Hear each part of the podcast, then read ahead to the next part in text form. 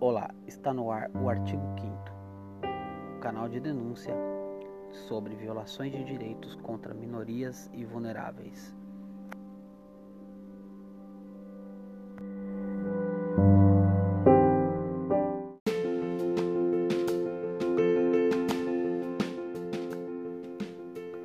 Nosso primeiro relato é sobre uma denúncia no presídio Jaci de Assis, em Minas Gerais, agora em agosto.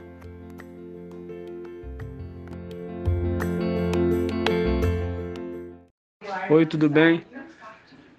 É, sou mais um reeducando aqui do Presidiácio de Assis, que hoje atualmente, no mês 8, foi concedido o benefício do semiaberto, mas que já vem há muito tempo, desde que se trata de direito, não temos nenhum, e quando temos, somos barrados pela lei, não são concedidos. Entre eles, esse direito de semiaberto, que no caso pela pandemia, a gente entende que não estaria havendo nossos direitos dignos, seria um albergue, o direito à tornozeleira no tempo exato, ou um semiaberto que seria o saidão, pelo receio do contágio com a doença que a gente está lá. Lá dentro é mais delicada a situação, pode se expandir muito rápido. Então venho falar aqui que a vida lá dentro é difícil, a opressão é grande, de várias formas, onde que às vezes a gente, da forma pacífica, democrática, mudou o dia a dia da cadeia, não há mais agressão entre presos. A única agressão que é da parte dos, dos agentes, fisicamente, né? que até então, pela parte deles, se não for pela covardia, onde eles vêm fazendo muito sequestro, a gente chama de sequestro quando tiram um dos que estão ali, os demais que estão com a gente ali, vem a parte da opressão. Levam para o canto, sequestro de, outro, de um bloco para o outro, vem muita agressão física, com tapas na cara. Já presenciei colocando preso sentado até de joelho com a mão na cabeça, na hora de momento de opressão por a gente entre nós ter decidido que que não seria certo estaria trazendo muitos problemas onde o Estado já tem por responsabilidade pagar seus agentes para abrir e trancar as grades. E ressentimento onde a gente não estava fazendo isso mais, os presos abrir e trancava, vem tido muita opressão. Onde nesse dia, várias vezes, diversas formas de opressões que ninguém imagina, o preso ajoelhado ali em procedimento, só com roupa íntima, obrigaram ele a arrancar as unhas no dente. A força ali como opressão mesmo. Não há nenhum tipo de diálogo. Choque bate, sim, ele vem em torno de 10, 12 agentes. Pede o procedimento, mesmo quando há o procedimento que não tem nada errado. Privam a gente do simples fato de ter um banho de sol, que é necessidade pela vitamina do corpo. Único espaço que temos de liberdade, onde a cadeia estava em uma superlotação e devido a essa pandemia foi liberado muitos presos, mas ainda continuam muito cheias.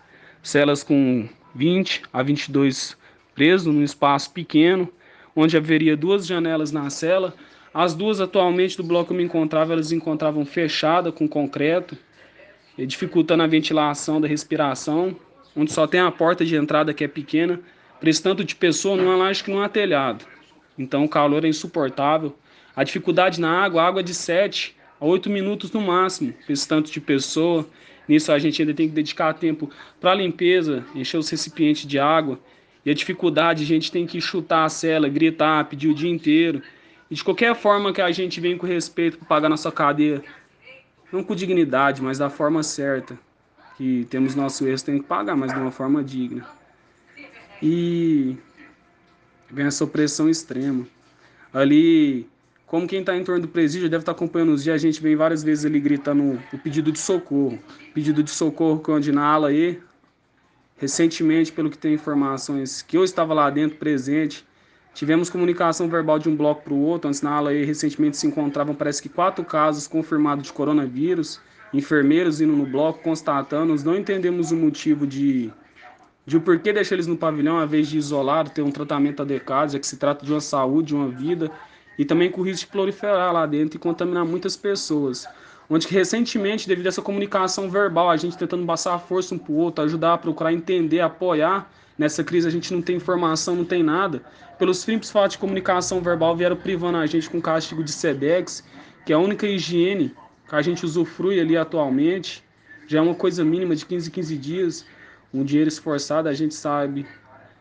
A luta por esse trabalho na forma que o país se encontra, o mundo com essa pandemia, e eles atualmente pegavam os nossos dinheiros, todo SEDEX é depositado, falta mercadoria, itens depositados, vem no comprovante, mas não são pagos para a gente. Se a gente retornar, que a gente quiser reclamar, a gente fica sem essa colinha totalmente.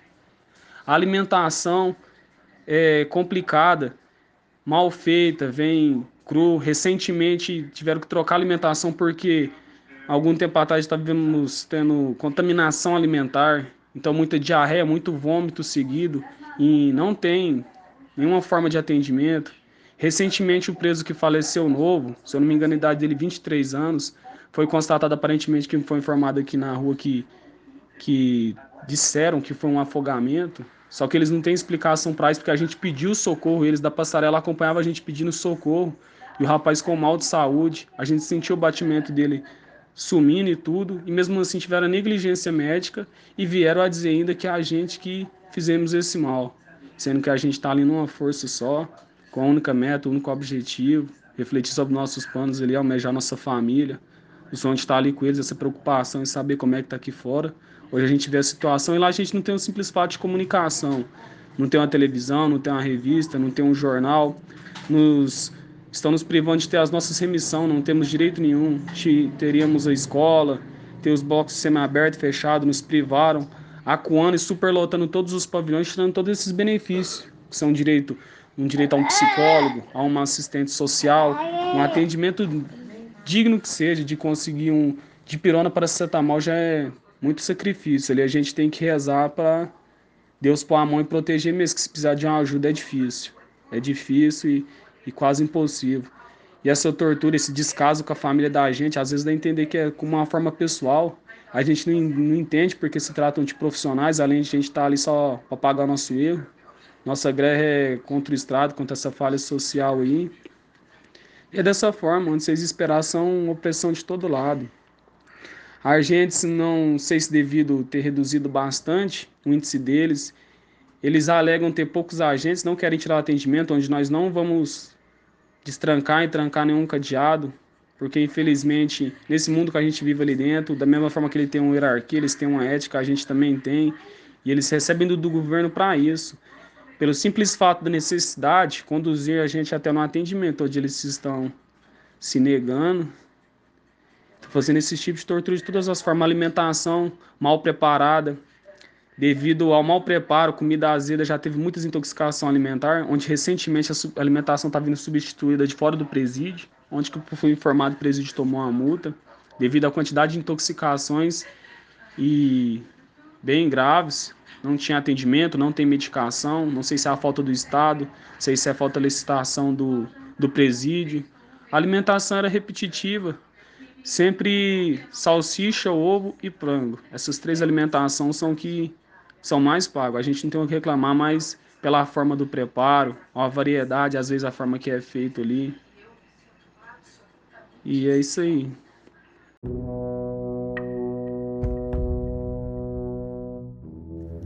Agradecemos sua audiência e pedimos que você compartilhe esse podcast para que chegue ao máximo de pessoas possível e assim nós possamos lutar juntos para fazer valer os direitos e garantias fundamentais de todo cidadão. Obrigado e até mais.